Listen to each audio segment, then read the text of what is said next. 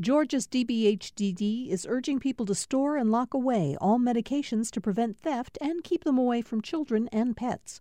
Old medications can be disposed at Dropbox locations. Dropbox locations can be found at opioidresponse.info.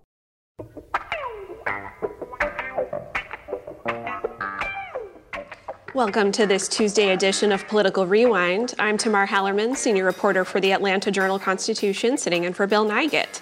Georgia has clearly played a huge role in the 2020 elections, both by going blue for President elect Joe Biden in the general and then by flipping in the Senate in favor of Democrats with last week's runoff elections. In fact, some Georgians are still getting late arriving campaign mail, flyers encouraging to them to vote in an election that took place a week ago. And given the events of the last week, with both Georgia's runoffs and a siege on the U.S. Capitol by Trump supporters, it seems that another item of note was shoved out of the headline limelight. That is the call President Donald Trump made to Georgia's Secretary of State Brad Raffensperger, urging him to find the votes needed to flip the state back to red. But Washington hasn't forgotten. The House article of impeachment includes a specific reference to Trump's phone conversation with Raffensperger. And we'll talk more about that, and now that the election is over, more about Georgia's role in the news coming out of Washington, D.C. Uh, and I have a great panel with me here to discuss. Joining me, I have Chuck Williams, a reporter for WRBL News 3 in Columbus. Welcome back to Rewind, Chuck. Good to be here. It's been a while, and I really look forward to it. Me too. We have Adam Van Brimmer, the editorial page editor from the Savannah Morning News. Hey, Adam. Hey, good morning, Tamar. Thanks for having me. And we have Dr. Kurt Young, a political science professor from Clark Atlanta University, joining us. I'm so looking forward to talking to you, Professor Young. Uh, this is not your first time doing the show, but I haven't had a chance to talk to you yet, so welcome. Thank you so much. Looking forward to it. Absolutely. So, I'd like to start the show today on Capitol Hill, where House Democrats are ramping up the pressure on President Trump to leave office following last week's storming of the Capitol. And today we have the House Rules Committee, which is controlled by Speaker Pelosi, preparing legislation, uh, or sorry, preparing a resolution for floor debate today that would direct Vice President Pence and the Capitol to use the 25th Amendment to oust uh, President Trump from office. Um, and, and it's been reported in the national press over the last couple days that there's been a rift between the president and uh, Vice President Pence over the last week, specifically the Vice President's refusal to uh, to uh, overturn the the Electoral College results. Um, Democrats would, of course, prefer Vice President Pence to act via the 25th Amendment, but that looks highly unlikely. And I guess I would like to start off today's discussion by, by like going over the political mechanics of all of this. So, so let's start with you, Chuck. Um, you know, Democrats are rushing on this. There's only eight days left in the president's term. The, the committees that, that were to drop this legislation haven't even formally met yet. Uh, it's clear that, that Vice President Pence does not want to invoke the 25th Amendment. So, how do you think this is helpful to Democrats right now? I'm not sure that it is, and it's interesting. I talked to uh, Congressman Drew Ferguson, who's out of the very conservative Georgia third, um, yesterday, and we were the first ones to get a hold of him in the wake of what happened Wednesday, and he was in the Capitol. And you know, in talking to him about this, he didn't really talk much about the impeachment side of it. I kind of got the feeling from talking to Congressman Ferguson that you know they're trying to get to the next step, get to the inauguration and see what it looks like. So, you know, from to answer the question, I'm I'm not sure it is helpful, but I think there needs I think you're seeing the Democrats say there needs to be an accountability for what happened. And if you listen, I was in Dalton last Monday night when President Trump held his rally, and the the speech was very similar to what you heard Wednesday before everything started. But the most interesting part of it was Donald Trump Jr. and he became very he was very strong in his words, and he didn't mention when he was talking about Jon Ossoff and Reverend Raphael Warnock, he called them point blank commie bastards. And so the rhetoric was so high, and I think that's what you're seeing some of right now. Mm-hmm. And Kurt, this whole process of invoking the 25th Amendment, if this were to ever occur, it's a pretty untested process constitutionally. Um, so even if the cabinet were to meet, we, we sort of it's it's kind of undefined the sort of role that especially Congress would play if if the cabinet deflects on this. There is a role for Congress, but won't this just end up in the courts anyway? It, may end up in the courts. That's a very good point. However, in between the the, the, the initiation of the process and the actual uh, um, um, court action litigation, there are all types of steps in between that we just don't know and or, or can anticipate what would, what would uh, uh, come out of them. For example, there is a part of the process where, and my memory serves, where there uh, the president has an opportunity to rebut or appeal the decision of the cabinet. And then after that, that triggers yet another delay in the process. So, or, or maybe not a delay, but certainly extends the process uh, before one even gets to the question of litigation. So, the same kind of discussion about the 25th Amendment as it pertains to the amount of time that's actually left in the uh, term uh, is very similar to the conversation regarding the, the impeachment process. Um, and, and I, I, believe, I believe that uh, um, Vice President Pence is making a, a, a, taking, making a political calculus. The, the extent to which that uncertainty is worth any kind of currency left in his political career going forward um, whether or not it's worthwhile to surrender that currency in exchange for a process that uh, may not even bring about the end that uh, uh, uh one is uh, uh, attempting to achieve in the short term. Adam, there's been such turnover in the, the cabinet over the last week since the, the Capitol uh, riot. We've seen uh, Transportation Secretary Elaine Chao step down, Education Sec- Secretary Betsy DeVos. Uh, one member of the cabinet who has not stepped down and does not look likely to is Georgia's Sonny Perdue, the agriculture chief. And when we caught up with him last week, he suggested uh, he, he doesn't have an appetite to leave, and, and he kind of dodged a little bit on the 25th Amendment question. But at, at the moment, it doesn't seem like there's a ton of appetite, even from other members of the cabinet, to engage in this, right, Adam? That's right, and we shouldn't be surprised, right? I mean, this cabinet has stood by and watched this president do so many unethical things and everything else over the last four years. But now, when he finally crosses the line, at least what they can, what most people would consider a, a line of no return, they all bow out instead of taking responsibility and doing what what they are ostensibly there for. Sure, they are pres- presidential appointees, but they are they are there in part to to be advisors, and when he refuses to take advice, then to hold him accountable. And we're not seeing that out of the cabinet. The cabinet, of course, is, is littered with loyalists right now. Uh, the whole idea of the 25th Amendment, it, it, it does all lie on Pence, and Pence is in an unenvi- unenviable position because let's face facts here: the Republican Party faces uh, an ex- existential crisis here over the next year, the next two years, uh, leading into 2022, and then eventually 2024. Of what are they going to be, and where do they go? And uh, nobody seems willing to go ahead and say what they probably should have said on November the 4th, which is there's no way with that with President Trump that we can continue to be competitive in statewide or nationwide races. So we need to find a different direction.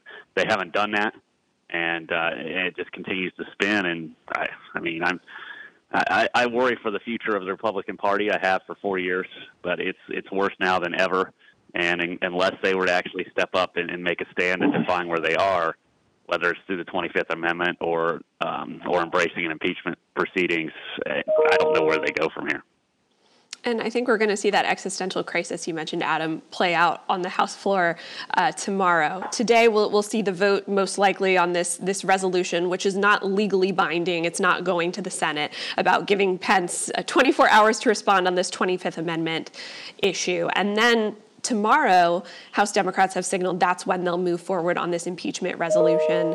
It's a single article, it's pretty simple, only four pages long, talking about uh, an incitement of insurrection for the president's comments to supporters that if you don't fight like hell, you're not going to have a country anymore. And uh, the, the document also cites President Trump's phone call with Brad Raffensperger ahead of the runoffs, in which he urged him to find 12,000 votes to reverse his election defeat.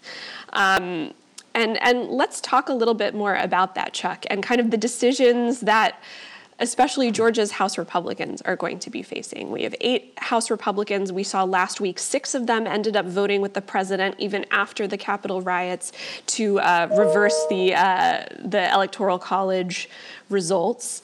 What are you expecting to, to see from these guys, especially because House Republican leaders have signaled they're not whipping this vote, which means they're not urging them to vote one way or another. They're giving members the freedom to vote their conscience. And it's going to be interesting to see what that conscience is. I mean, because one of the things you said there were two that did not vote to certify the electors. Those two Republicans were Drew Ferguson and Austin Scott from Georgia's 8.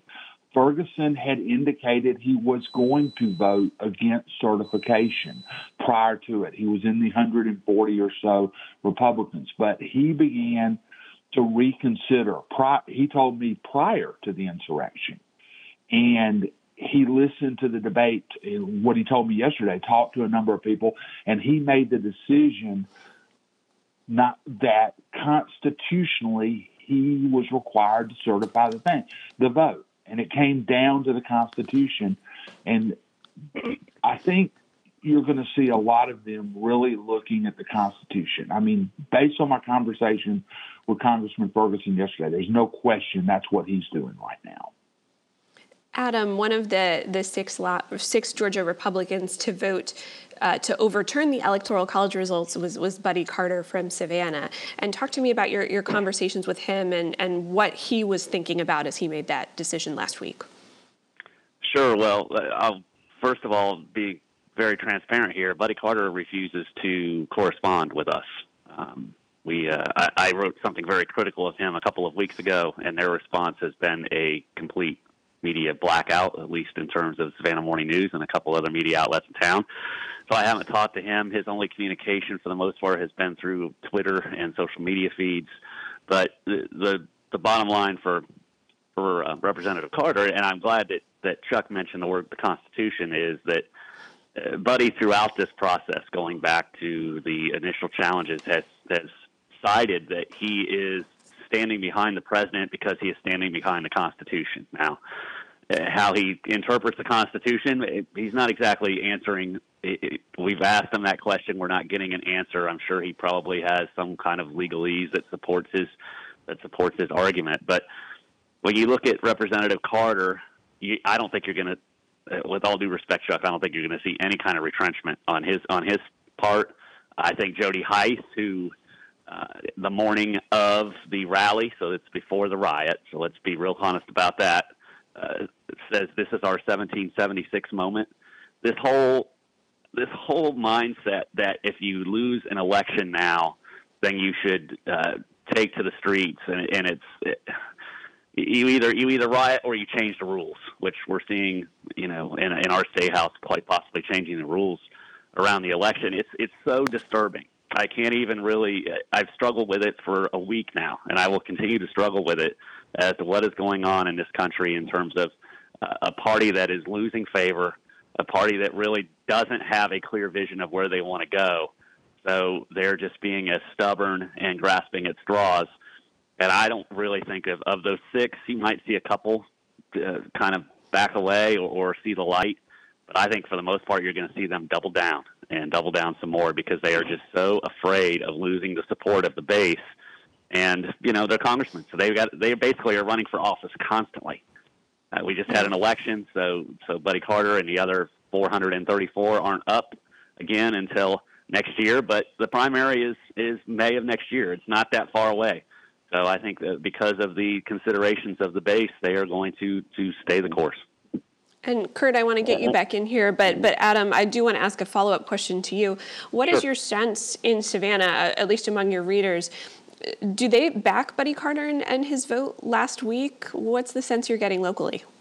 I think, uh, like a lot of places, it's very divided. I think there are a lot of people who have voted for Buddy over the years who are disappointed in him. Um, I, you know, speaking as one of his constituents, I can say that I have voted for Buddy Carter multiple times, and I will never do so again. I'm so disappointed in the way he has acted. Uh, but in terms of the city at large, there's a lot of people, the, the pro business community, they look at the job that Buddy has done, uh, the the support that the port has gotten. He gets a lot of credit for that, whether it's founded or unfounded. But it's it's really divided down here. There's going to be a protest here tomorrow at his office, and it'll be really interesting to see how many people show up for that and not only how many people show up for that, but who those people are. Are we basically seeing the usual, um, uh, the more liberal uh, activists here in town that are getting out and protesting, or are we going to start to see uh, some of the some of the people that are more uh, uh Republican or more pro Buddy? And we'll we'll we'll, we'll wait and see. Kurt, let's talk about some of the calculations that go into this. I mean, there's only eight days left in Donald Trump's presidency. Obviously, this was a really um, giant moment that I think shook everyone to their core about kind of where American democracy is headed. At the same time, you have Republican leadership saying if you pursue impeachment again, it's going to divide Americans at a time when Americans can't afford to be divided, when we should be unifying. Yeah, the hypocrisy is blinding. Um, but we shouldn't be we, we, we shouldn't be surprised. We saw this coming. Um, you know, it's the old saying that, that we sometimes uh, feel just uncomfortable with, but this whole notion of chickens coming home to roost. Uh, these politics that we're seeing unfolding well, uh, is actually the, the caboose in a long chain of Republican politics, conservative politics, uh, particularly in the South. And in many ways, the, the, kind of decisions that the Georgia delegation is going to have to make is, is, is playing out across the country uh, in Republican politics. Uh, at the end of the day, regardless of what happens to Donald Trump in the next eight days or so, or beyond, I'll come back to that shortly. The fact of the matter is that there's an energized base that's the product of Donald Trump's ability to tap into and mobilize. That base isn't going away, as we are hearing right now. in fact, despite what happened, in spite of what happened in, in, uh, at, the, at the Capitol, we're talking about continued mobilization and, and protests and marches across the country uh, focused on Capitol uh, uh, uh, um, buildings throughout the throughout the states, right? And so what that's telling us is that the same factor that helped to mobilize the uh, this particular part of the Republican base um, is not going away, and because they're not going away, uh, congressmen and congresswomen who are beholden to that vote or who are afraid, simply afraid of being attacked in a certain kind of way, uh, um, um, they have a political calculus to make. And so, based on that reality, uh, I'm only left to assume that they're going to uh, continue to hold, hold the line. Now, let me be, be careful. Let me be careful. We have seen over the last few days, and certainly since Wednesday, uh, uh, uh decisions by um, a number of Republicans to break ranks, uh, to stand on the principle. And as someone said a moment ago, I, I think both both my, my colleagues on the show made reference to the Constitution. That is now becoming an important part of the of the discourse. Um, perhaps somewhat late, but uh, uh, better late than never because this emphasis on the Constitution really leaves no other uh, option. Uh, everything else uh, panders to the political uh, dynamics and the and the winds that are blowing in the, in the party right now. Yeah, the, the rationalizations, the rationalizations and the and the false equivalencies and the justifications that are being mentioned, and, and not just mentioned by by people you would sit there and say, okay, well that that person's kind of kind of out there. They're they're far right. I'm hearing this from family, from friends. It, it is just it is incredible how divided this country has become, and how people have bought into uh, the narrative, the narrative that that that the Democrats mean automatically mean socialism, and the fear of that, and then they look at okay, well, the Democrats led all these riots over the summer, which we know is not true. Uh, it was it was bipartisan, I guess is not the right word, but it was it was a it was more furor amongst the American people than it was furor amongst the Democrats. And it's just it as you can tell, I'm struggling for the words. And it's just I, I really wonder, no matter what happens here, if if if unity is possible. And if it is possible, uh, you better have some kind of you better have a spell to be able to to wind it to get everybody to to buy into it because quite frankly, the spell that has been the brainwashing that has happened here over the last four or six years is is going to be really hard to, to break with a lot of people. Chuck? Kurt was, Kurt was just talking about the base, and the base was clearly present in Dalton last Monday night. And I keep going back to that.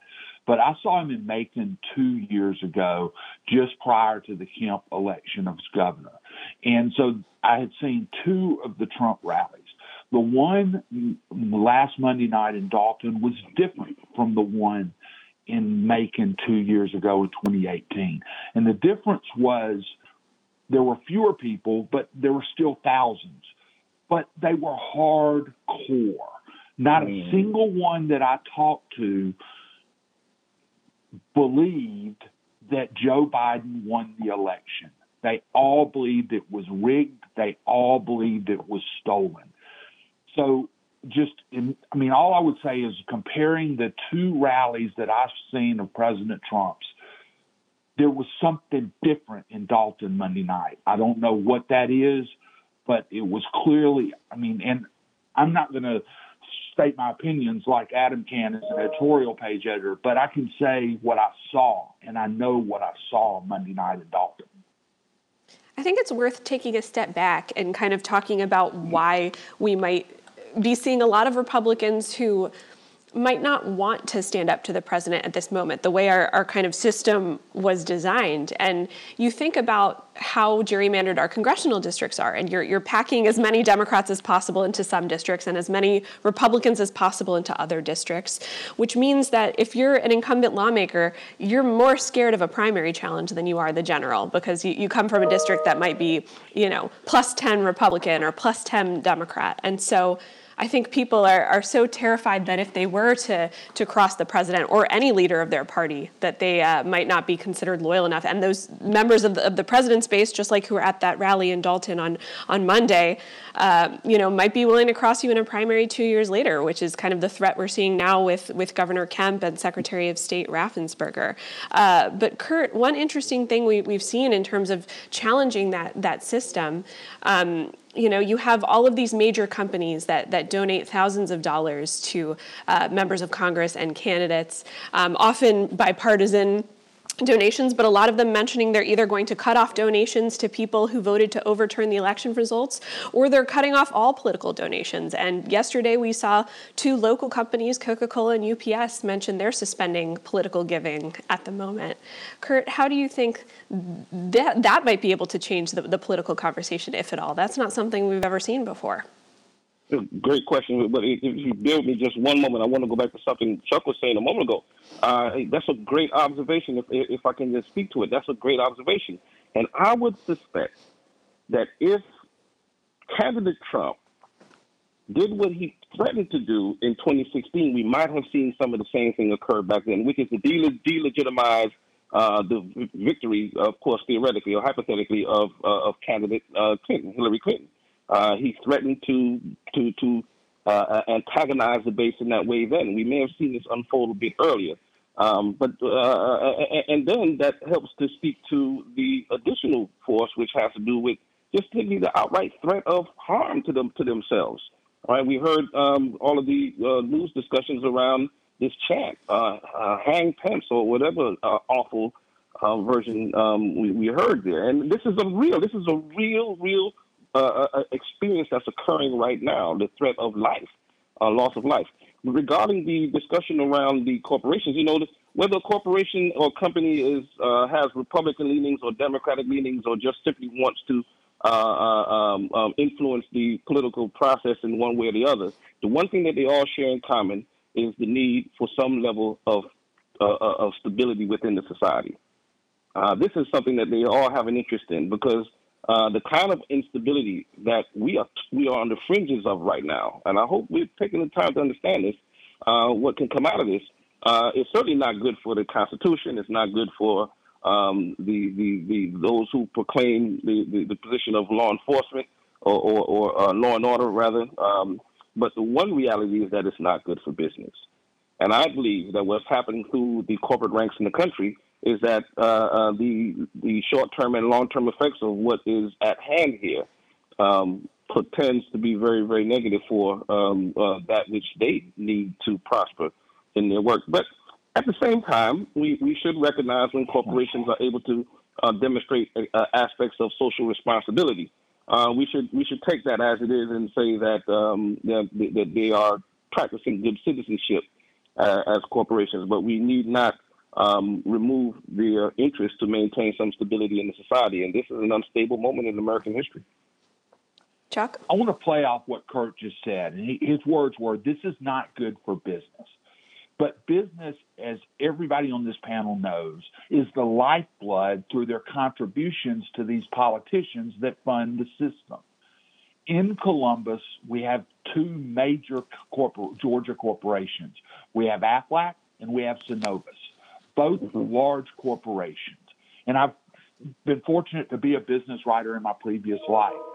And looking at this, the question is not how businesses will react. It's what are they going to do when it comes to don't to funding campaigns of candidates who may Republican candidates who may have been involved in this and dealt with some of these constitutional questions that may be harmful to their business interests.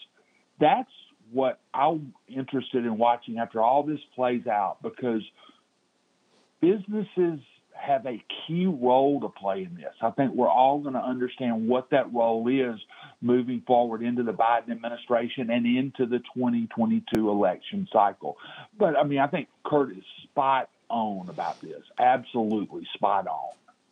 And I'm going to give Adam the last word before our break, but you know, Buddy Carter has been, uh, uh, you know, he definitely has a reputation for being an exceptionally business-friendly kind of guy. And in Savannah, you have a huge corporation that's Gulf, Gulfstream. You have the the port and all the interests that intersect with that. Uh, do you think his vote has the potential to bite him later? That's something I've been thinking hard about the last 24, 48 hours. And obviously, the way the congressional districts are drawn, and they will be redrawn and probably drawn in such redrawn in such a way to strengthen the Republican hold on this district when the state legislature does it in the fall, is it's probably if somebody's going to challenge him, it's probably going to come from within his his own party.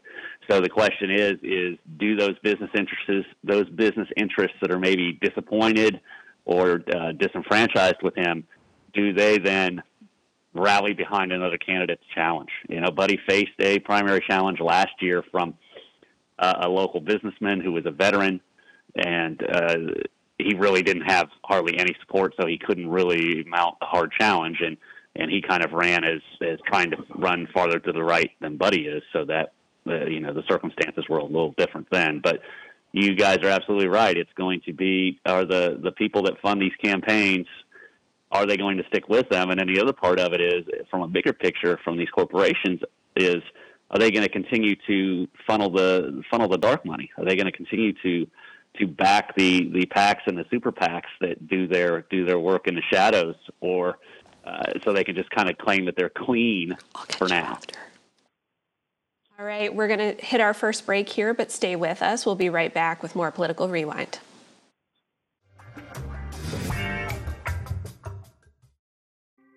Thanks for listening to Political Rewind. If you like this show, you'll also like Georgia Today. It's a daily podcast from GPB News, bringing you compelling stories and in depth reporting that you won't hear anywhere else.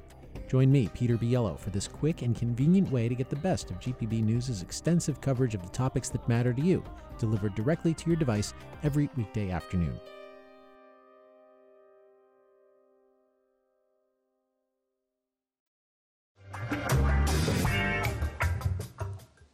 We're back with more Political Rewind. I'm Tamar Hallerman, senior reporter at the AJC, filling in for Bill Nigut today. Bill will be back tomorrow.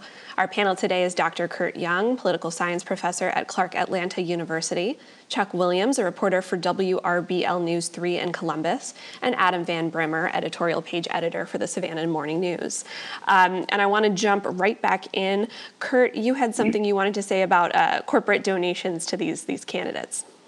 Oh, uh, yes, I, I, want to be real brief though, but uh, it, I think it goes beyond the donations, right? When we look at when we look at social media uh, outlets, uh, Facebook, uh, Twitter, um, um, these are actually corporations, and they are operating in a certain kind of way. This may not be articulated in terms of their contributions to either party, particularly in this case, the the Republican Party, Republican candidates, but the ability to mobilize themselves in a way in the context of social responsibility, uh, uh, um, um, whatever the case may be, uh, uh, reflects the same dynamic that we are seeing happen among corporations who are actually trying to, or at least at some point, uh, would otherwise lend a significant amount of money to, to, to, to candidates. These, these, these corporations, and then you can add Amazon to it as well, right? uh, Apple. These companies are making some decisions in terms of, of the direction uh, that they see the country going. And now, of course, we we still need to be a bit patient and see what that leads to in terms of uh, how they would behave in the future. Um, but certainly, we, what we saw happen to Facebook uh, in the uh, aftermath of the 2016 uh, uh, election, I don't think these corporations want to repeat of that kind of, of, of negative spotlight in the midst of this kind of seditious activity taking place in the country right now. Yeah, and you've seen a, a, big clampdown over the last week. You saw on Friday Twitter, you know, disbanding President mm-hmm. Trump's Twitter account.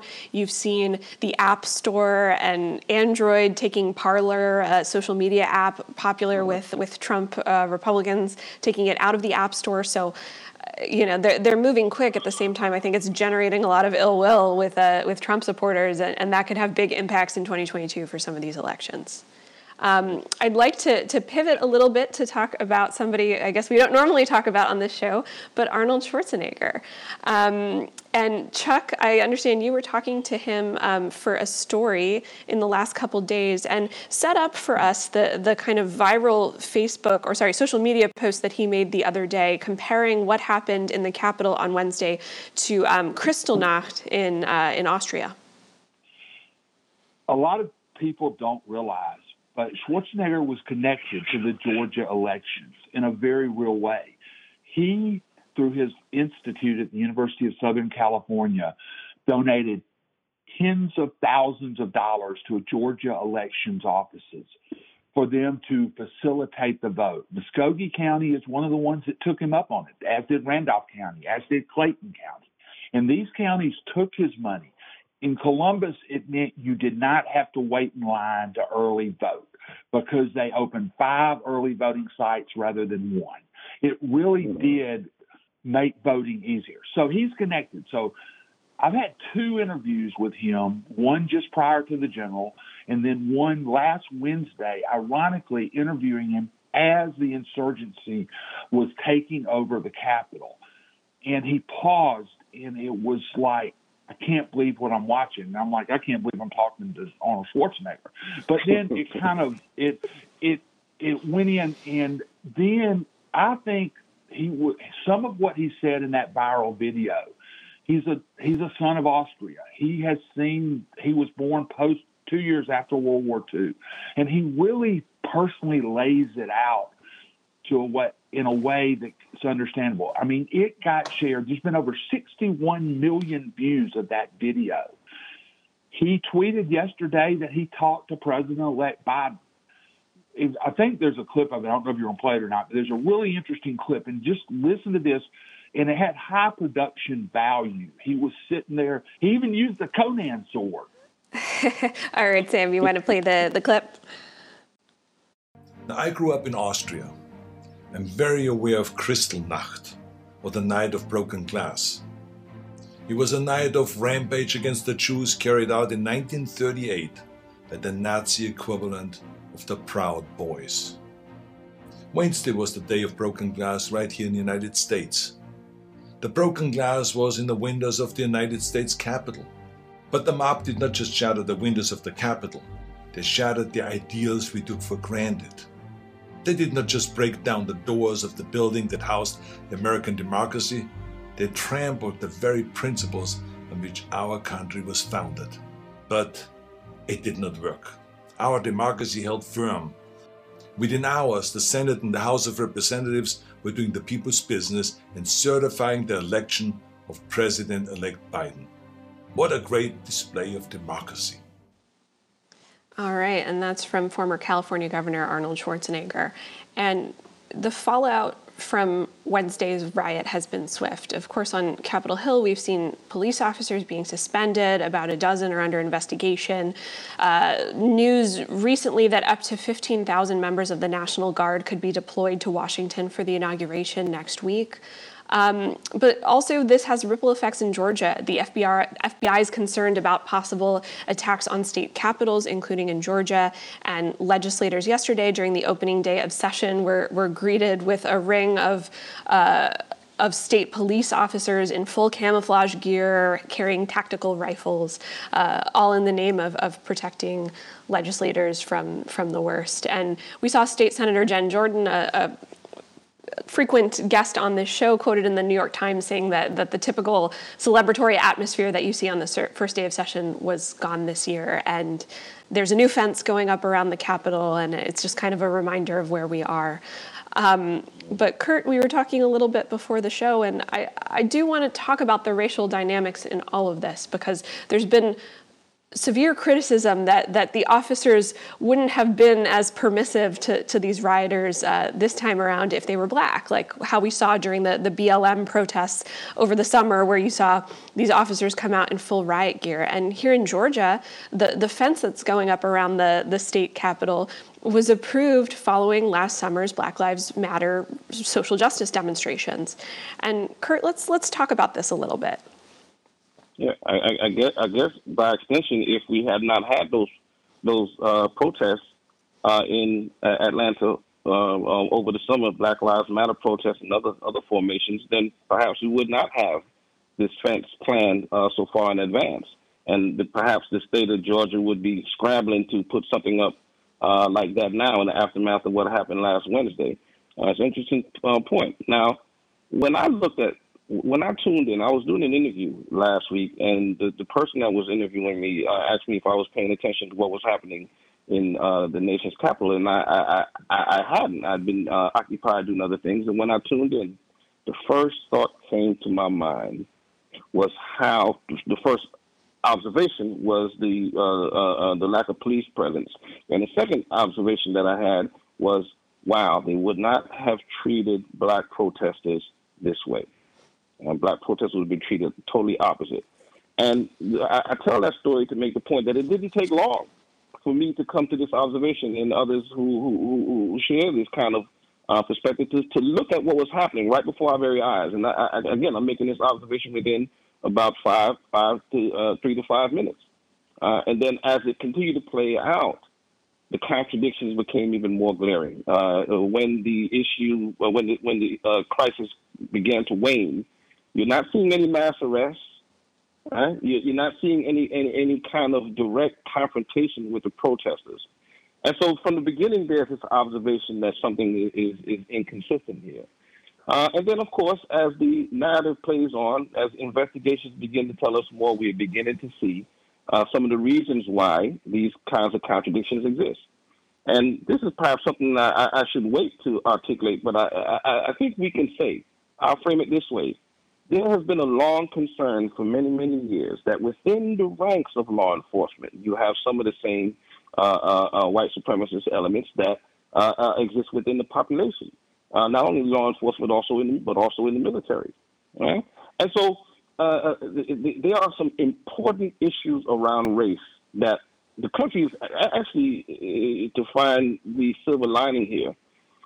is ha- has an opportunity to sit down and, and talk to or speak to uh, particularly to the ears of a new generation who did not, uh, um, perhaps were, were not even born uh, uh, to hear the kind of race discourse that we saw occurring in the 1950s, 60s, and coming to a head in the 1970s, right? Um, uh, the, the opportunity is there, but we have to be honest. We have to be honest. Even when it hurts, we have to be honest and we need to be very clear on what we're talking about. I want to make this last point let's be, uh, uh, uh, and with all due respect to my friend Adam, um, we, I'm going to ask us not to use the word riot. Riot seems to suggest a kind of spontaneous outburst of political frustration and, and, and social unrest in a way that sometimes seems aimless. And what we have here was a very coordinated, planned attack on the U.S. Capitol. We have individuals in the Capitol with, with zip ties and, and, and, and, and very clear plan of who they want to go find and uh, uh, and the rest. We had the precedent being set, I guess, a few months ago, right in Michigan, where there's a plan to uh, uh, to kidnap the Michigan uh, um, governor. Um, and so, once we have that very serious conversation about what we're dealing with, then we can have a discussion as we're hearing about moving forward. But I think that there has to be some accountability uh, to what we're seeing occurring here well, because this is serious. This is a very serious moment. Adam, how do you think this issue is going to be discussed in the Capitol, especially Um, and, and let's talk about, I guess, security on the one hand, and then also a lot of the, the racial justice conversations that, that were happening last summer, uh, because we there was going to be a continuation of that this session. You saw uh, some Republican legislators talk about repealing the citizens arrest law that's been on the books in Georgia for 150 years. Um, do you think uh, the attention is going to be taken away from that, and that we might be focused entirely on security measures? Well, after looking at some of the videos we've seen in the last week, I think we definitely need to focus on security measures as part of this, right? I mean, when you when you look, this was this was a coordinated attack, and I, I do agree with with Kurt. The the use of the word riot was probably inappropriate. This was this was an attack. This was quite frankly sedition. But that said, it was promoted on social media and in message boards for for weeks, and, and then for the the Capitol Police and the DC Police and uh, what have you to not be prepared it's just it's to me it's inexcusable. And I, I think a lot of questions need to be asked about that. And then we see the video of people basically security holding the door of the capitol open so that the so that the the uh, seditionists uh, can walk out. And, and they walk out in, in, in a celebratory manner. And you know i understand that they were outnumbered in the building I understand that you don't really know what kind of weapons they might have on them. So the first priority is is probably to get them out of the building for the safety of everybody. But when they come out of the building, and I think Kurt Kurt makes a good point. If this had been a bunch of Black Lives Matter protesters coming out of that building, they would have got them out of the building and they would have taken them to the ground and put handcuffs on them and, and arrested them. Anybody that doesn't believe that, I'm sorry, you're you're detached from reality. But in terms of, of where we go, in terms of overshadowing some of these other laws, I don't think so. Uh, our own representative here in Savannah, Carl Gilliard, is making a bipartisan push on this citizens arrest uh, law, as well as stand your ground. And I think you're going to see the, the legislature tackle some of these. Now, when it comes to police reform, I think you might see the Republicans go the other way, as they as they attempted to do last year with the high, with the hate crimes legislation, where at the 11th hour, they said, well, we're going to give protections from the hate crimes laws to law enforcement. So I don't know that they're going to be able to to make a whole lot of progress there. But on these on these other laws that are outdated and and clearly were were put in at a time to to really oppress people, I think you're going to see those you're going to see those go. Chuck, as all of us on this panel know, and and most of the people listening, words matter. Words matter in a very real way. And I had settled on calling it an insurrection, and simply because of the Webster Dictionary definition of violent uprising against an authority or government. I mean, anybody that saw that Wednesday, that's, I mean, I mean, if it's a duck, if it quacks like a duck, it's a duck this isn't this was an insurrection. I think you have to call it what it is.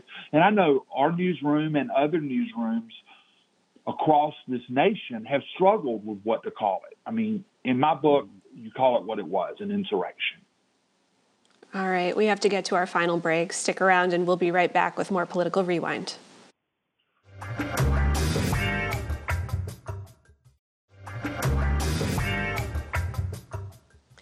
We're back with more Political Rewind. I'm Tamar Hallerman, senior reporter at the AJC, filling in for Bill Nigut. He just got his COVID, or his COVID vaccine, I am happy to report, and he'll be back at it tomorrow. Our panel today is Chuck Williams, a reporter for WRBL News 3 in Columbus, Dr. Kurt Young, political science professor at Clark Atlanta University, and Adam Van Brimmer, editorial page editor for the Savannah Morning News. So I'd love to spend our last few minutes on the show talking about uh, perhaps the top item of the agenda uh, this session, uh, now that we're in for the next 39 days in Atlanta, uh, changes to the voting system now that, that runoffs are behind us. Uh, we had Governor Brian Kemp in an interview with my colleague Greg Bluestein last night strongly endorse adding photo ID requirements for absentee ballots. Um, and I would love to start with you, Adam. And what are you expecting from the legislature on this? Uh, we have Republicans obviously upset about Trump's loss in November and then Perdue and Loeffler's losses last week in the face of epic Democratic turnout. And so, are you expecting many changes? I'm expecting a big push for changes. Now, how much traction it gets, I guess, is the real question. I think we've heard uh, Speaker Ralston has come out and said that he is not in favor of, of widespread changes to absentee balloting. Of course, here in Savannah, the lead of our delegation has been in the legislature for almost 30 years. That's Ron Stephens, and he he is in favor of very limited uh, changes in terms of absentee ballots. And when and, and what he cites is the whole idea that when you request an absentee ballot through the site, you have to include your state ID number, your driver's license number, or whatever, so they can verify it. And his idea is is just to add that add that line onto the absentee ballot so that when you go and you sign the absentee ballot, you go ahead and put that number in. That way they can cross check it and look at your picture, and that would serve as a as a photo ID. But I really think that that the Republicans are they're scared right now. So I think they're going to try to push and do as much as they can, and that is just so unfortunate because it will be walking back some of the some of the progress that we've made in, race, in recent years. I mean, there's a lot of people that will argue that will say a lot of the voting changes we've seen the last three or four years or didn't go far enough. But the fact of the matter is, is they were positive changes, and it's one of these situations that you're going to have to get there slowly but surely. And, and the whole idea that we could have absentee voting uh, make it really, really hard to absentee vote, to remove all the absentee vote boxes, to just some of the other things that are being brought up. It, it's really scary, and I just I don't know that they're going to be able to get enough votes to make the changes. But it's it's going to be hotly debated, and quite frankly, I think it's going to dominate this session even more so than than trying to figure out how to do a budget in a pandemic. We have Democrats and voting rights experts saying there's no need to tighten the rules, and they say there's no evidence of, of widespread voting fraud, and, and they tout, you know, an audit completed a few weeks ago by the Secretary of State's office that found no cases of fraud in, in Cobb County among absentee ballot envelopes. Uh, weigh in here. Do you think uh, there's any uh, of these proposed changes are, are good ideas for Georgia? Uh, I, I, appreciate the way uh, Adam painted that picture, and it kind of exposes some of the challenges. Um, I, I would only add to it this thought: you, you know, there's no saying in politics that all politics is local, right? Um, but I think what we might see happening here is a sort of reverse of that, just in just in the short term, a temporary reverse of that, in the sense that national politics or the national dynamics right now may saturate uh, uh, Georgia politics in a certain kind of way. For example, um, you, are correct. The question is correct. In, in, to a, great extent, a lot of what we're discussing in the state uh, uh, around uh, voter re- reform is a product of the most recent elections, and and more specifically, the attempt by the administration to uh, uh, uh, to kind of jump the fight, if you will, in terms of what happened in the state of Georgia, in the absence of any real, real evidence. So if we play that out a little further, perhaps what may happen if there is number one this uh, uh, continued uh, vilification of Donald Trump and his attempts to uh, uh, alter uh, what has been proven so far without any other evidence otherwise to be a bona fide legitimate election. Um, that may cast a shadow on the discourse that's taking place in in the state legislature. I think it goes back to what we started with at the beginning. I think Chuck set the table at the beginning, which speaks to the extent to which whether or not there's this awakening that's going to occur within the Republican Party. That will then manifest itself in the way that we do business at the state level uh, around issues such as voter reform and what have you. I just don't think that there's a way we can separate uh, the current discussion that we're having or that we are that we pretend to have around voting uh, in the state legislature from what we uh, uh, see taking place, the conversation that we see taking place in the in the, in the broader uh, nation as a whole. But at the end of the day, with all this talk of Georgia turning blue, I don't think we're there yet. I think, um, as we, the conversation implies, um, Republican governor, um, Republican Senate, Republican House. Uh, the, the, state is at, at, best purple right now, and uh, that is going to uh, play itself out as well in terms of how we have these discussions. Chuck, how much leverage do Democrats really have? As as uh, Kurt just mentioned, they're they're in the minority. There there are some Republican divisions on this issue, but Democrats probably don't have many uh, many plays to make here. Well, you know, Georgia may be blue outside that gold dome. You get under it, Georgia's still very, very, very red. And you know, Kurt spent the last hour kind of setting me up. I feel like I owe him lunch. Um, but he says all politics is local. I would take that down and say all voting is local. And we saw that in a very real way play out on November 3rd and again last Tuesday. And I would invite people from across the state. They want to see how a metro area does voting and does it well, come to Muscogee County. Our director of elections, Nancy Boren, has done an incredible job of running of running the election here, and it's and there have been very few problems. And I would invite people to come down and and look at that because I think that the state can learn some things from Muscogee County. All right, and we're going to give Chuck the last word. That is all the time we have for on Political Rewind today. I'd like to thank our guests, Dr. Kurt Young, Adam Van Brimmer, and Chuck Williams. Bill Nigut, newly vaccinated from COVID 19, will be back at his microphone tomorrow. And please note that GPB may carry live NPR coverage of the House impeachment proceedings, and so we don't know the details yet of that when that will start.